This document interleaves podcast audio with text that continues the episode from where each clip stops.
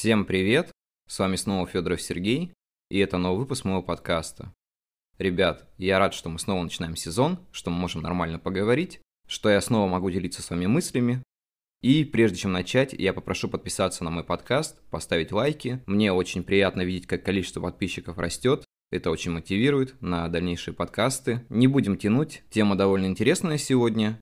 Сегодняшняя тема будет называться так «Самозванцы среди писателей». Я думаю, что данный момент интересен каждому, потому что каждый человек, который пишет, он не знает, писатель он или нет. Точнее, либо он считает, что он писатель, либо он не считает, что он писатель и просто занимается каким-то своим другим делом. И все время возникают споры на тему о том, кто на самом деле является писателем. Я не знаю, сейчас так много людей, которые провозгласили себя писателями, что сложно определить, кто из них на самом деле пишет, кто притворяется, кто из них просто хочет состоять в обществе, вести какие-то блоги. И, наверное, самое страшное, что среди этих людей есть волки в овечьих шкурах. Это те люди, которые специально вникают в круг писателей не для того, чтобы создавать творчество, а для того, чтобы какие-то создавать курсы, зарабатывать на этом, говорить, что они писатели, доказывать это для аудитории ради того, чтобы получить от этого выгоду. И давайте начнем с самого начала. Что для меня есть писатель? Писатель для меня это человек, который самоотверженно занимается своим творчеством, которому интересно писать что-то новое, которому интересно познавать себя в первую очередь, который приходит для того, чтобы развить свой навык писательства и сделать какое-то творение, о котором он будет помнить всю свою жизнь. Это не тот человек, который создает какие-то там курсы бесконечные. Это не тот человек, который напишет одну книгу, а после этого провозгласит себя великим гуру и будет продавать какие-то курсы своего писательства, я не знаю, там что-то доказывать людям, чтобы заполучить от них финансы. Это самозванцы. Лично я для себя разделяю эти две подгруппы, потому что люди, которые стремятся только к заработку в писательстве, они не совсем являются писателями. Быть может, у них есть какие-то задатки, потому что никто не отменял синдром самозванца, где человек является одним человеком, а на самом деле он другой, но убеждает себя и всех вокруг, что он является как таковым. Но на деле это видится немного не так. Для меня такие люди, они вызывают только негатив. Почему они вызывают у меня негатив? Потому что человек не стремится к тому, чтобы внести в творчество современное что-то новое. Не стремится к тому, чтобы создать какой-то великий текст. Он стремится только к тому, чтобы набить карманы и затем плавненько уйти от этой темы. И когда его все-таки поймают на том, что его творчество на самом деле является является не больше, чем плагиатом, он умоет руки и уйдет закат, как это говорится. Сейчас очень много людей, которые из копирайтерства приходят в писательство только ради того, чтобы заработать, потому что видят, что в этом месте есть золотая жила, а она на самом деле существует. Потому что многие такие компании, как Reader.ro, Litres и так далее, они неплохо зарабатывают на людях, которые хотят издать свою книгу. Но они зарабатывают это, в принципе, честно, потому что они публикуют ваше творчество и за отдельную плату его продвигают. Что нельзя сказать о людях, которые создают видимость, что они для вас что-то делают, а на самом деле они зарабатывают на вас тупо деньги. И это немножко неправильно.